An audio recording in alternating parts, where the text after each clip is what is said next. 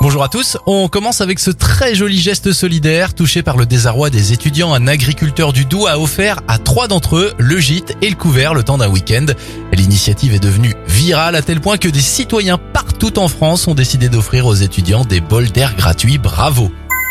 Autre bonne nouvelle pour la planète cette fois, le constructeur automobile Volvo va passer ses voitures au 100% électrique d'ici 2030. Encore mieux, le constructeur aimerait que 50% de ses ventes d'ici 2025 concernent sa gamme zéro émission. Et enfin, on termine avec un héros. Alors qu'il faisait son jogging, un policier grenoblois au repos a sauvé un étudiant qui avait tenté de mettre fin à ses jours en plongeant dans l'Isère. Le jeune homme a été sorti de l'eau par le fonctionnaire avant d'être pris en charge par les pompiers. C'était votre journal des bonnes nouvelles. Vous pouvez le retrouver maintenant en replay sur notre site internet et notre application Radioscoop.